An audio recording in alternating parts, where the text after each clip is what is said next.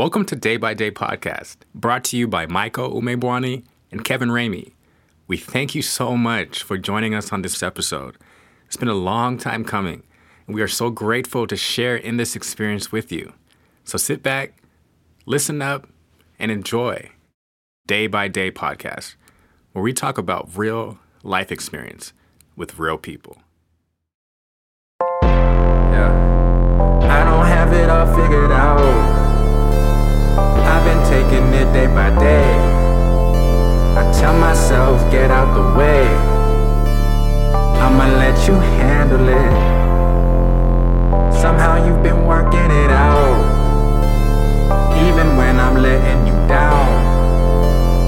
All I feel is love all around. Welcome, welcome to Day by Day podcast. Uh, my name is Michael. I'm one of your hosts. I have my bro here. What's up, guys? This is Kevin. Welcome to Day by Day, episode three. Yeah, yeah, yeah. So, you know, I, I don't know if you guys been listening to us. Uh, we've been talking about peace or this idea of peace. Uh, this is actually episode number three. We started this whole series just defining what peace meant to us uh, and using some biblical references as well.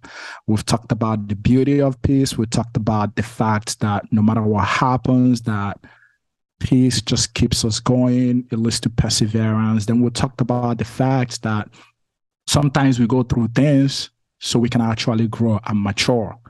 Uh, but today, it, so it's been sweet. It's been nice talking about all the positives that comes along with having this peace that comes from God. But today we're actually going to talk about what what I would define the not so positive, at least in in this life that we're currently living. We are going to talk about the fact that sometimes we'll have this peace from God and things don't actually turn out exactly the way we want it to talk, to- turn out. So I hope you guys uh, actually enjoy this because I I've often I often feel like sometimes we you know we focus so much on things that are good, which we should. Uh, but what happens when things go bad? Uh, so that's that's exactly what we'll be talking about today. Uh, needless to say more, so I can already put it out there. Like Kev, I mean I know you've thought about this. Uh, what do we do, right? What what happens when we have this peace in God, Yeah. uh, and God sent us to this journey or this experience, and God, we know for a fact that God promised to be with us through it all, Yeah. but things are not looking exactly the way it should look. What do we do with that? Man, it's tough. And, you know, I appreciate this podcast that we're starting because we're able to keep it real. And as a Christian, it's honestly tough sometimes because, as we all know, as human beings, things don't always work out. And, you know, there's numerous situations where I've prayed, um, I've had faith, and I truly believe, you know, I believe that God wants the situation to work out because he, you know, in the Bible, he tells us he wants nothing but good things for us. He wants us to have plans and our plans to prosper. And it's hard to kind of justify those promises when we're in real situations and they don't work out. So, I mean, even the kind of the situations that I've been referencing episodes one and two, trying to get into school. And that was a process of about a year and a half, two years of wanting to get into grad school and not getting in and having faith and praying and feeling like you know those prayers aren't being answered or if they are being answered what exactly are you saying god? Because i believe that this is direction you're leading me in and i'm praying to you to get you know into this program and it's not working out. So those are real conversations and similar to any relationship that is you know has any kind of substance that's exactly how it is with god and so even in my personal relationships, it's just like there's disappointment, there's misunderstandings. And I think through those, I gain a deeper understanding for myself and a deeper understanding for whoever I'm in a relationship with. And um, got to keep on moving. it's tough. I don't really have an answer. And I think that's that's the beauty of this question because you know it's not there's not a straightforward answer to it. I don't think. And and and that's exactly. I mean, that's exactly why we're having this conversation because it's like you get to a spot where you don't fully understand anymore, right? And I was gonna ask you just here, here when you talk about those stories, it took you what two years to kind of figure out two years of literally dangling, right? Applications, denial, applications, denial. So what kept you going though? You know, because it's not really working out. Yeah. What what kept you going? Why did you why did you persist? Yeah. Why keep trying? You could have just given up. You could have just said, Hey, God is no longer in this with me. Mm. Is he even listening? Yeah. You know what I mean? Because often we find ourselves in those positions. And I was just wondering what was going on through your mind and why did you keep trying? Yeah. Man, I think I've learned different lessons in life. And I think um, one of the ways I'm realizing now as I'm older, one of the ways that God has really taught me like the kind of lesson of perseverance is through sports. Um, so I played basketball all throughout high school and I had a really good coach and our team eventually became really good, but the process of us becoming really good, you know, we practiced really hard and we went to a very small private school. I'm talking about 60 kids in our high school, um, in Bakersfield, California. And as a small private school, as we got this new coach, we began to play huge public school programs and they would beat us down. But we would learn, okay, this is where the mark is at. This is where our talent has to get to. And we would practice super hard. And then eventually, when we would get back to the private school system, we started to beat all these teams. Mm. But that process taught me persevere. I mean, we're getting beat by like 30 points. Um, these guys are throwing alley oops and fast break dunks, and we're just, we, it's embarrassing and then we go back and then we practice and we go back and we practice. That was like a two year process. So that was like entering my freshman year of high school. And then by sophomore year, that summer, we became, we started to become really good. Our conditioning started to increase. Um, we went going to the junior se- the junior season of my junior high school year and we're beating all these teams and we're starting to beat public school teams. And so translating that to life, man, I mean, that just gave me kind of a callousness in my kind of heart to not give up after the first or second or third or fourth disappointment. And it really taught me to dig in and to just search deeper. Okay, okay, I'm not getting into school. What do I need to do differently? And this at the same time, like I'm referencing this same time period, a lot of different things weren't working out. And, you know, I was holding on so much to the idea of things working out. And I was holding on to the promises of, you know, for I know the plans I have for you. And I was, I was testing God. I was saying, hey, if this is to be true, mm. it's not working out right now, but I still believe in this. I'm going to hold you to it and let's go, you know? And it was days of working minimum wage and and going to class and taking prerequisites and trying to bolster up my application and you know digging it in. And another reference i'll say is i'm a huge fan of kobe bryant and a lot of people look at sports today and they see these superstars chasing championships and all of that. Growing up where i grew up you know i watched basically all the laker games since i was like 12 and a big time period that I was watching the Lakers was like between 2004 through 2000 and let's say eight. And if you guys know anything about the Lakers, that time period was so bad. This is after we won like three championships in a row.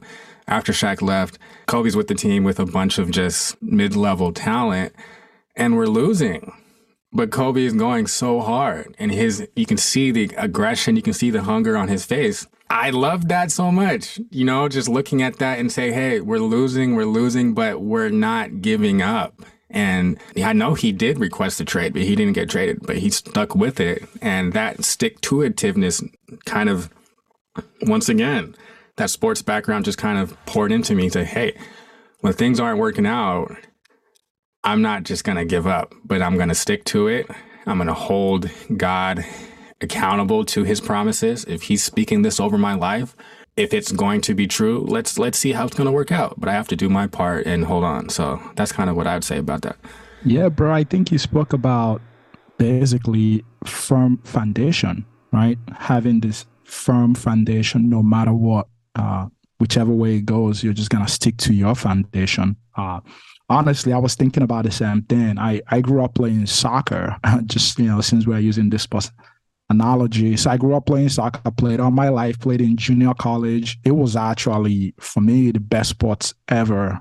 That's that it, it was it was my way of recovery. It was great for my mental health. It was great for my physical health. Yeah. Uh, long story made short, playing soccer, dribbling the ball, ACL rupture, bucket handle meniscus tear. This, these are just fancy medical terminology. It just means that my knee was just basically messed up, needing surgery. So going into surgery, the only thing I could think of is not even being able to get around, walk, and do all of the daily activities that I was used to doing without even thinking about it. I wanted to get back on the soccer field. I just didn't want to recover. I want to be 110% so I can go back playing the sports that I love so much. Uh, needless to say, that that was my plan, right? But I didn't know any other plan though. So, you know, did rehab six months, uh, actually went back to playing soccer, but something changed. And it wasn't because I was afraid. No, I wasn't afraid.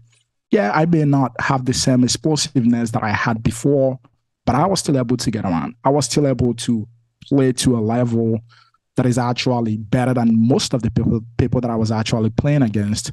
But something changed during my rehab. Mm-hmm. I started noticing that I was enjoying actually the rehab exercises, the rehab movement, and a couple of other things that I was learning during the whole rehab process. So, so here I am, a year after, fully recovered, and do what I used to do before. But now I have another option that I didn't even see in my pain, right? Mm. When I was hurting, when I was humble, you know, hobbling all around. Dude, at some point, man, the pain was so bad that I couldn't even lift my leg. My whole right limb was numb, right? But I'm like, you know what? If I keep doing the same thing, keep the process going, I should be able to recover fully.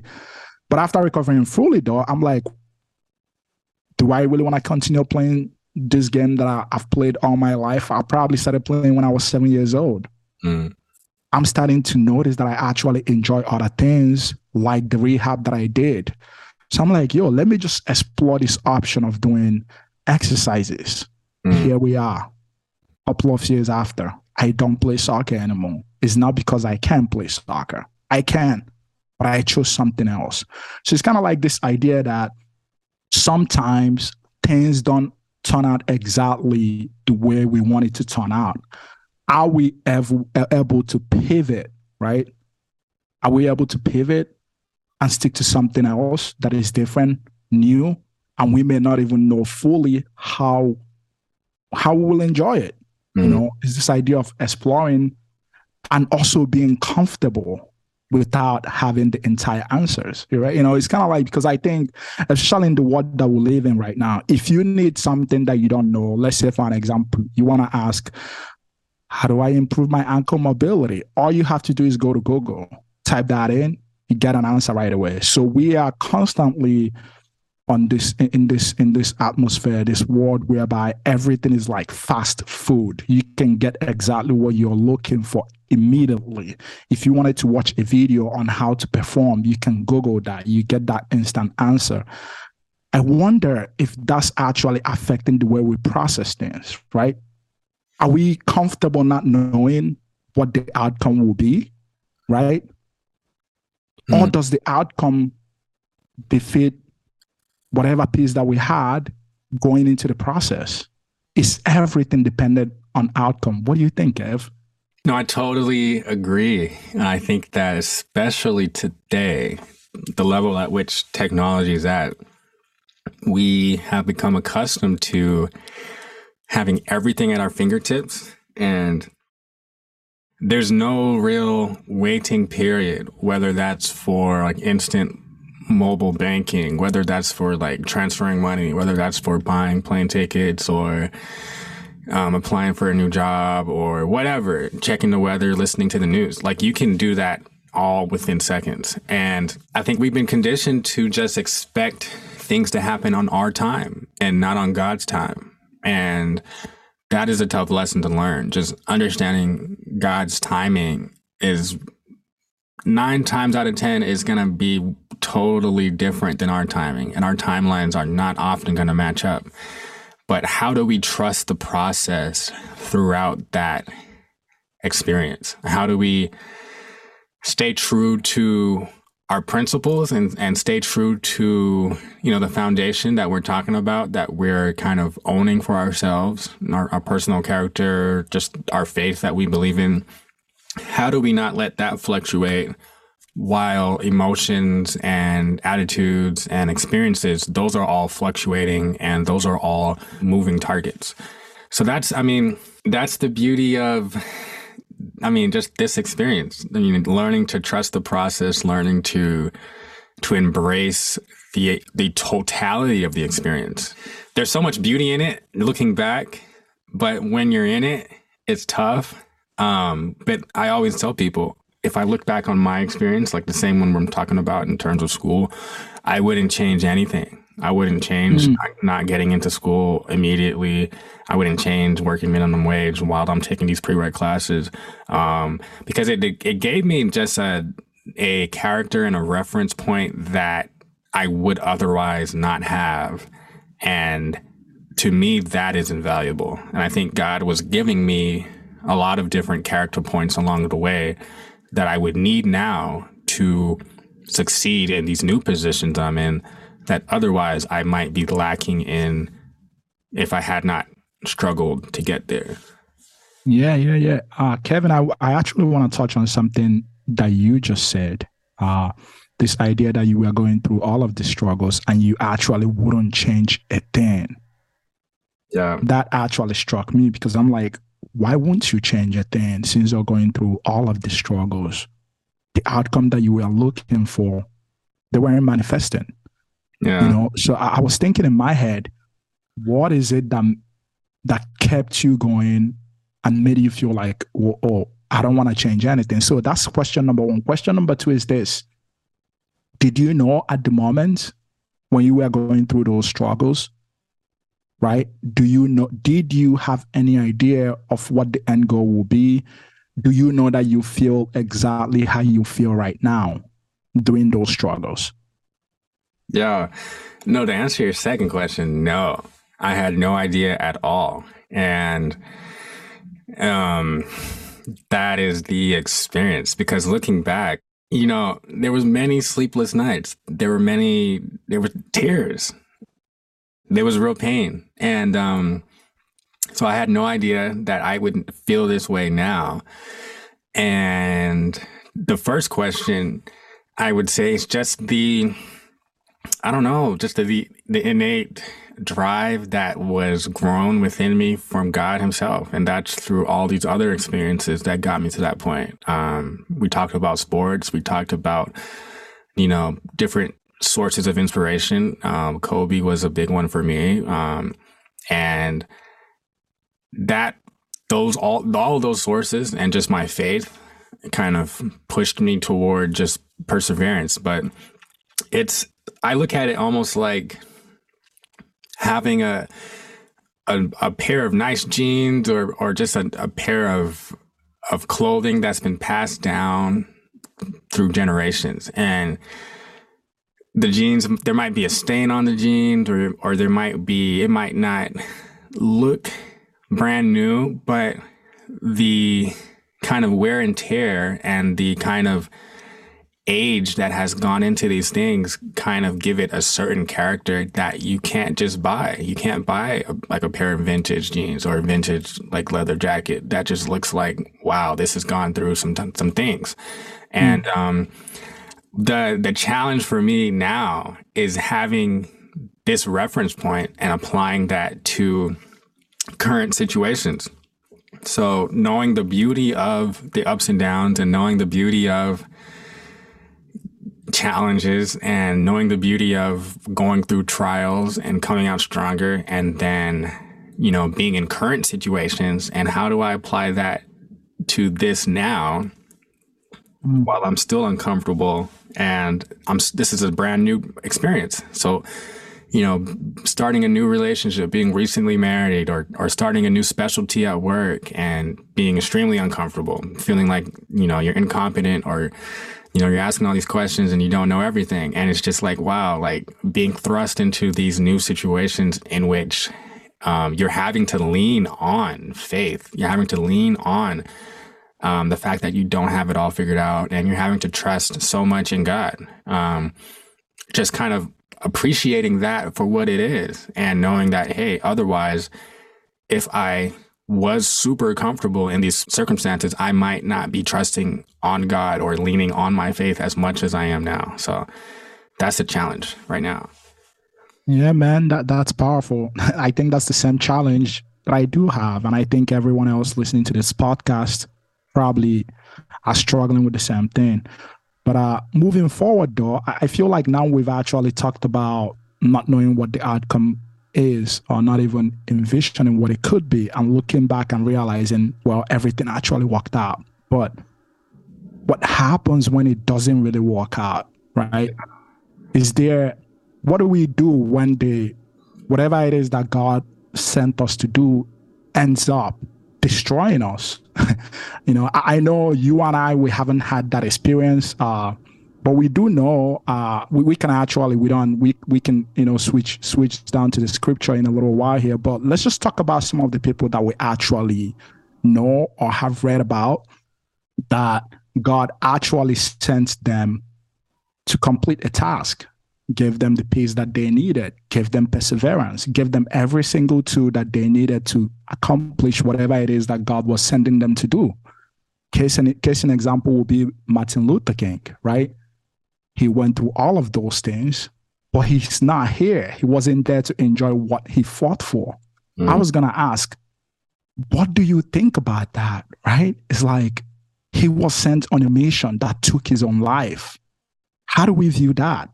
Is God still good? I mean, he lost his life yeah. obeying his calling. Yeah. So how do we how do we deal with this idea that God is our peace, you know, and, and we hold on to the promises of God, but now we are not even alive to enjoy some of the things that He promised us. Yeah. Nah, man. I mean that that's that's where the rubber meets the road, man. That's when it gets super real because it, we know we all know figures in history that you know, struggled and they did not live to see the fruits of their labor. And, you know, the civil rights movement, I talked about Dr. Martin Luther King, you can talk about Rosa Parks, you can talk about Malcolm X, you can talk about whoever, you know, helped bring progress to the civil rights of African Americans in America, which then translated to civil rights across the world. But to me, man, it just comes back to having this innate and just a strong belief system that, hey, this is this is a mission I have in my heart. This is a change that I want to see in the world, or I want to see in my life, or I want to see with my own family, and I'm gonna do as much as I can to help push that along. And when we go when we look to the word of god and i know we we kind of have a couple of um, biblical examples we're going to bring up but we see examples of it not working out all the time. And god doesn't promise us that things are going to work out on this earth all the time 100% of the time. And that's often a tough pill to swallow but we know that hey this this world is not perfect. And that's the sad reality. This is a, a sin filled world, you know, to keep like to put it in real terms, like this world is just messed up. You know, when I I work in a children's hospital and it's like why are certain kids born with genetic conditions in which they might not live past the age of five? Mm. And why are kids in, you know, the pediatric ICU from the time that they're born until the time that they die? And what did these parents do to deserve that? Those are questions that I don't have an answer to. And you look at situations like that, and it's like people can ask, you know, how can God allow this? But when we look to the word, he tells us that it's not always going to work out. And in this world filled of sin, there are going to be circumstances that we can't explain. Mm. And holding on to a faith does not guarantee that it's going to work out. And those are tough situations to and tough scenarios um, to kind of think about. But on smaller levels, I think we can all kind of relate because until you get to a relationship that works out, most often you've gone through a couple relationships that didn't work out. And so on a smaller level, that's an example of, hey, you know, this might not work out. But what did you take from that? And what kind of what kind of um, knowledge are you going to take from that? Because I like to say that there's no experience that is lost. So there's not nothing is a waste of truly a waste of time if you can kind of take something from that experience. And ultimately, that may be what God is asking us to do on this earth, because as I think you're going to touch on, we have examples of people who stay true to the faith and remain faithful and it not working out at all. Yeah, bro. Like, I mean, we have a whole lot of them, but I, I wanted to touch on you know, I think we'll have about maybe 10 or even more characters, but I wanted to focus a little bit on two of them. And one being John the Baptist, because he was actually one of those, he, as he was getting killed, or when he was in the process of getting killed, he knew what the outcome may be, you know, or where he was going to end up. I'm not 100% sure that he knew he was going to die, but when he was suffering, though, God was actually here, right? And it's interesting the message that he sent to God. Hey, are you the one that we're waiting for? Or is there another to come? Right. So I almost feel like John the Baptist paints this picture of what we might be going through, you know, if we are in that same process, right? He's like, Are you are you the one that we've been talking about? Are you the one that we're waiting for? Are you the one that is supposed to deliver us? So I'm wondering if we find ourselves in, in situations like that, are we asking those same questions or are we just saying, hey, God is good all the time, right? And I'm not saying that we can't say God is good all the time, but what about if we're not feeling like God is being good to us at that particular moment in time, right?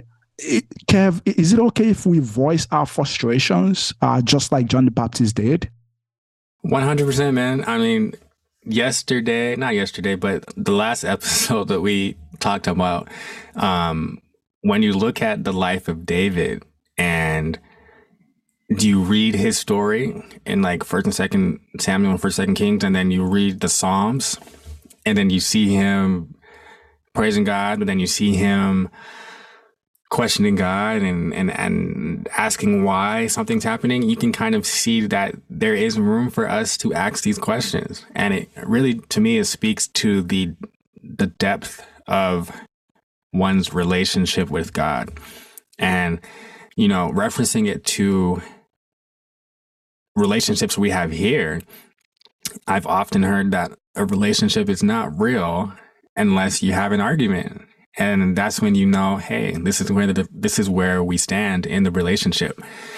And so in relating to god if we don't argue with god is the relationship real? Are we are we allowing space in the relationship for us to express ourselves? And then god to then answer us and that to begin a conversation or are we just existing on a superficial level to where we're blindly accepting whatever comes our way and we're not really engaging God in a dynamic way? And truth be told, I think that's what he wants to get out of these experiences that he allows us to experience on this earth. I think that God is wanting to, I think God is a very personable God. And mm. we are made in the image of God. And we know that as human beings, we're very relational people. We're very relational beings. And it's whether you're, you know, you have friends or a partner or you have a pet or even a plant, you know, it's very hard to get through life without relating to a living thing. And within those relationships, there's going to be ups and downs. There's, it's going to be dynamic. And God is no different. And that is what my experiences have showed me. It's just that throughout the ups and downs, throughout the disappointments and the excitements of life, I've gained a, a deeper relationship with God that otherwise I wouldn't have. Mm. And otherwise it's going to look very much different than than Michael's. It's going to look very much different than anybody else's because this is my experience with God. And I think that is the beauty in these up and downs and choosing to engage with God in conversation and in prayer, choosing to keep it 100%. Because if God knows our thoughts, what, yes, what do we have to gain from keeping up, you know, from, from, from voicing that to God if he already knows our thoughts? Mm, mm, mm. That's the word, bro. Like, I love biblical references, man, because they just keep it real. This yeah. these guys weren't weren't joking around. They weren't pretending like everything is good when it's not. Um, just like you mentioned, David is a great one. John the Baptist. We can look to the Old Testament and see we find him doing the same thing. Then we also find Stephen, right? This man was stoned to death. Stoned to death. I mean, I, I don't know if there is I mean, I don't know which one is worse, right? Getting your head chopped off or getting stoned. I would think getting stoned Man. is even worse because you're feeling every single contact with the rock. You're feeling the beating, everything that came along with it. It's interesting though because you know, and this is also in Acts of Acts of the Apostles, uh, chapter seven. You can read from just read the whole chapter.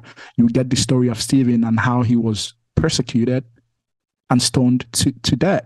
It's interesting though that while he was getting stoned, he actually sees God. Mm. And I was wondering, Kev, why do you think that while Stephen was getting stoned, he saw a vision revealing who God is, the fullness of God the Father and God the Son and the Spirit of God as well?